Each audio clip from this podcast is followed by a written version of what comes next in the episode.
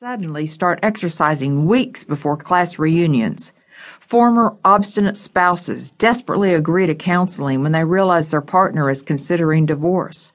Employees agree to take the training when they realize that if they don't learn the skill, they'll be replaced. Deadlines get people moving. I sat next to a university professor on an airplane a while back. She had accomplished a great deal in her life. She told me she did it by creating kill dates. I asked her what she meant by that. She explained that her father had been a butcher. A kill date is the day that an animal is slaughtered. When you're in a meat market, you can look at the kill date printed on a package of meat to see how fresh it is. I decide when I'm going to kill my project, she explained. I force myself to hit deadlines.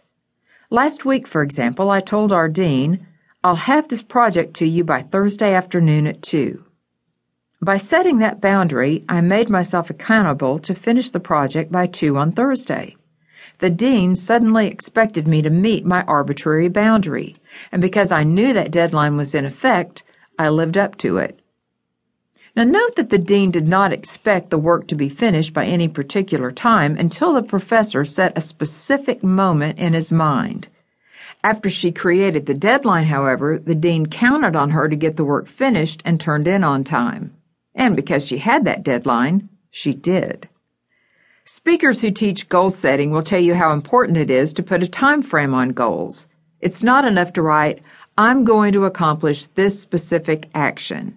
It's also important to write, I'm going to accomplish this specific action by this specific time.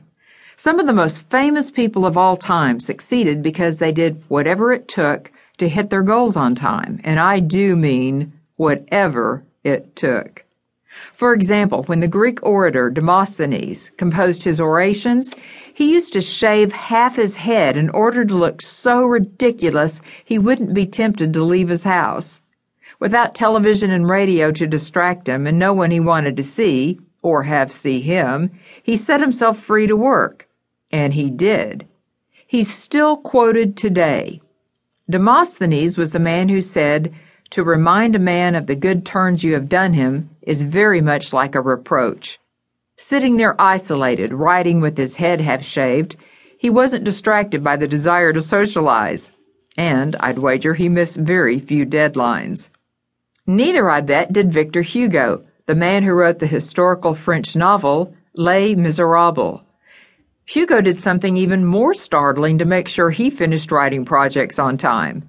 He ordered his valet to hide his clothes. He figured if he were naked, he'd have no choice but to work, because he certainly couldn't leave home.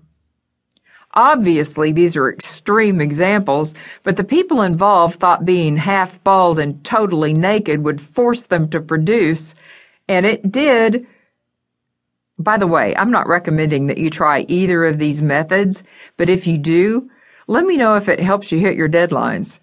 If you get hauled off to the loony bin or spend time in a room with a cot with a metal toilet, remember when you get there, I did not advocate these tactics.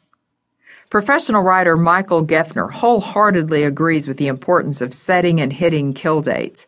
As he advises aspiring writers in his blog, Force yourself to work under deadline pressure.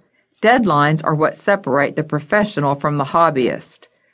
Pros can't wait for inspiration or an act of God to propel their creativity, he writes.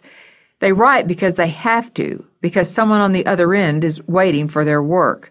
They write whether rain, sleet, or snow in all hours of the day and night. I've tortured myself to hit deadlines over the years, from five minute ones to monthlies. That's the nature of the beast. It's where the tough get tougher. So, either get assigned to something with a due date or create an artificial one, he advises. If nothing else, it's good practice to see how well you function in such a situation. You may actually find out that you're not cut out to write professionally, that in reality you're merely a dabbler. Not that there's anything wrong with that, he concludes, it's just good to know where you stand. Work gets more urgent when others depend on you to finish.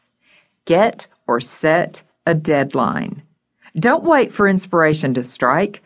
Set a kill date and hit it. Half bald or naked, no matter what.